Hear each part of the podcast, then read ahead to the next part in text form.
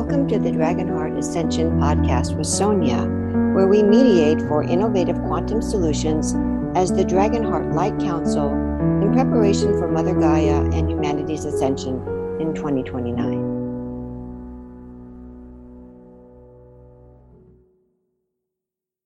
The first image I had was of huge wave, an absurdly huge wave that represented healing. And then that moved from not being literally water to more of a um, golden essence, if you will. And at, at the same time, before I saw it moving along the earth, on the earth, I saw this huge, vast, kind of angelic figure that was seemed definitely feminine, and it was a little unusual because it I, I couldn't see a face, but I saw not vertically but horizontally as if it were overlooking and it, almost like it had a wand, but it was definitely feminine. And I asked, uh, like overseeing all of this, and I asked, "Are you Mother Mary?" And I heard, "No." And then I, I asked Abundantia, who's one of the goddess goddesses on what I call my goddess team, she knew who it was. and she said no. but it it then turned into uh, it turned into a dragon, I believe. And then I started having the sense of many of these vast beings encircling the planet. And I, and I almost felt like they're not part of this planetary system or this whatever galaxy or universal. And I envisioned, and I've had this vision before, of this gold essence swirling through everywhere, uh, swirling in and out of homes, swirling into out of shops, and kind of like clearing the, the darkness of people's thoughts, people's activities, limited energy, limited programming. And at some point, when Jack woke up, came on my lap, and I think you already know this, Chrissy, Jack likes, if we're meditating, Jack likes to be on the action. Mm-hmm. He likes to be part of the meditation. And so I brought him on my lap, and he stayed there until just now. He was there for quite a while. And then I started hearing call on the elementals, call on the animal kingdom. As above, so below. I, I tend to, when I think of getting support and help, I go into the cosmos. And it was saying, yes, but bring us in. And so Jack represented the animal kingdom, and the element, elementals represented the elements. And then I thought should bring in nature in itself. And is that the same thing as asking for Gaia? And, and I got no. Nature is like the operating system for Gaia. Because Gaia is way more than this planet. So I, I feel a much greater call for myself personally in my own work and going forward in our work to consciously call in elementals, animal kingdom, excuse me, nature as part of our support, support and, and be part of their team. I felt like when all of this stuff was going on, that we were somehow, although I didn't have a clear formulation, that we were somehow part of the uh, facilitating of this essence that was flowing through everything. That's what I got. Beautiful. you want to go next, Chrissy?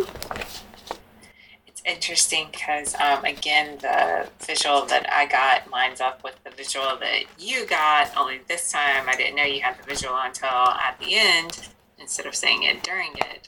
But I also saw a female figure, could be like the same um, energy that I felt last time and um, like the picture that I drew afterwards is what came to my mind. Like this time, uh, and it could be, you know, I've got my little hoodie on here, so there may be some inspiration from it. But she had a hooded cloak on this time, and she had her heart-shaped ankh staff, and this time it was raised up over her head, and it was creating like a shield around her of protection and. Uh, it was protection is not even the right word because she knows that there's nothing to be protected from but she um, she had the staff and we had a conversation about if it was a staff if it was a wand because she has both and she says the wand is never what's magic.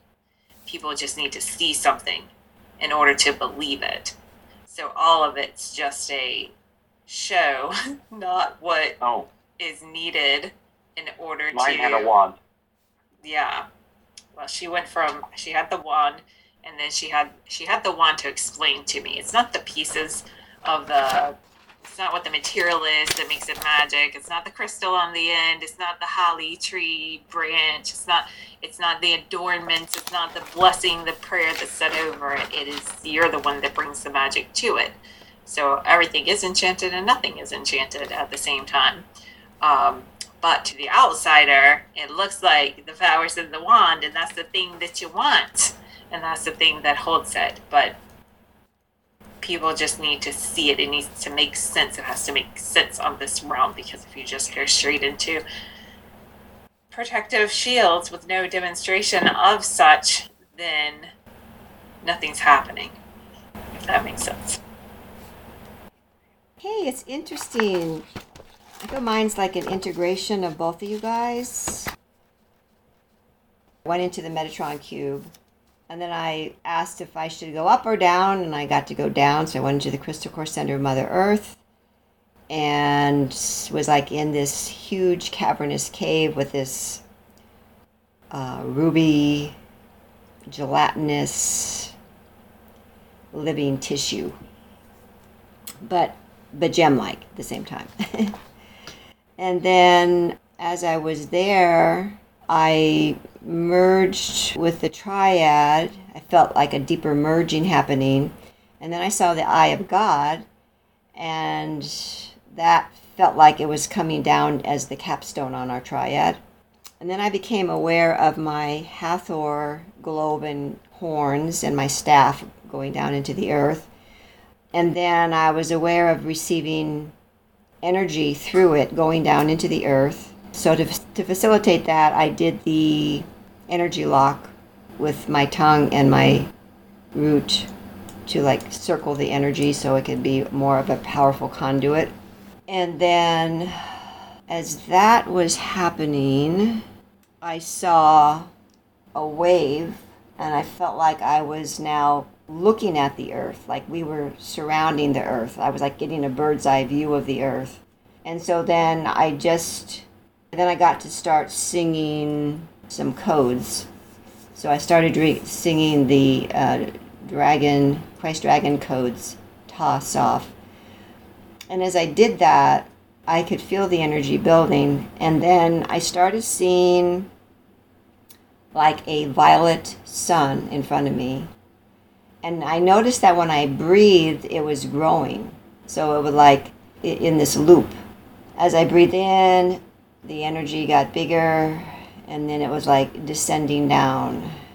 And I breathed, it got bigger, and it was descending down. And pretty soon, I was totally engulfed in a violet atmosphere. And then, but it still felt like it was growing, like like I was still in the breath of it. And then all of a sudden, there was like this dark mass came in.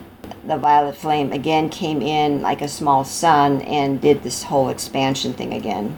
And then I started doing more dragon codes, and that's when your little girl came in. Mm-hmm. the dragon summoned her. So I felt like it was a really had elements of both of your experience in there with mine. You know, with uh, seeing the wave, and I didn't really get any information with it. It was like kind of a, I went to the outer earth for a moment. It felt like all my energy was being concentrated down my spinal column, feeding. I felt like I was being the conduit to send Mother Earth healing energy, and that it was coming, and the violet energy was transmuting it for us, and then calling on the dragons to, to assist with that. So, yeah. Love that imagery of the violet sun and the golden waves of the ocean. That's great.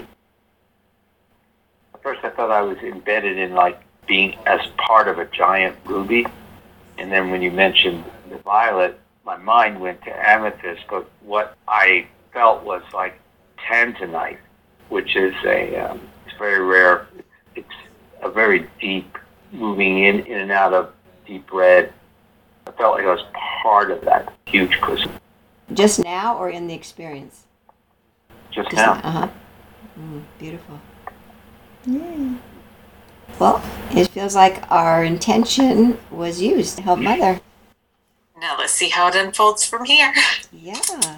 No, I'm just saying it feels like it. Yeah, we're helping Mother Earth, but I, I really felt um, personally assisted a great deal. Mm. Yeah, oh, I forgot to say that there was a lot of energy going on in my crown chakra, down my neck, and yeah, I was conscious of that throughout the session. A lot of energy happening there. I just really felt very grounded, just very like solid, unwavering, if mm. that makes sense. Yeah, absolutely. Well, that's kind of the essence of your energy. I'm very earthy. all stuck together. What is your okay. What is your birthday? My birthday is um, December twenty fifth, so I'm on the cusp of Sagittarius. You're Capricorn and Sagittarius. I've got a Pisces South Node, and um, yeah, working on that Virgo. Getting over my passivity of of Pisces, of just letting everybody be a hot mess and knowing their boundaries to uh, using my voice for all the truth that I see in the world. And I think how to balance that with that compassionate heart, because that's what's needed. How do you bring truth to the table without the blame and victimization and all the attacks and defensiveness and the right and the wrong? I really feel like that's what I'm here for, mm. or at least in, in part, mm-hmm. because that's all I see around me is a whole bunch of hot mess people who just don't realize there's no need to be even upset. We could just love each other. Right, right. And figuring out how to heal those parts of me that decides it's time to be a hot mess and be upset and to remember that there's no reason to, to be anything other than loving to one another. And somehow art's going to play a part into it. I just know it. It brings me too much joy. And maybe it's just for my own joy, but I don't think so. These are delightful images that I bring through. Well, what, one of the great paradoxes, if you will, or ironies that I've discovered later in my life is that what really gives you joy ultimately leads to your best service. I hope you enjoyed this episode of the Dragonheart Ascension podcast. If you want to learn more about the 12 stages of ascension, then download a free copy of my new ebook, Christ Codes 369 Ascension Mastery and Workbook. Go to ChristCodes.com to get your free copy now.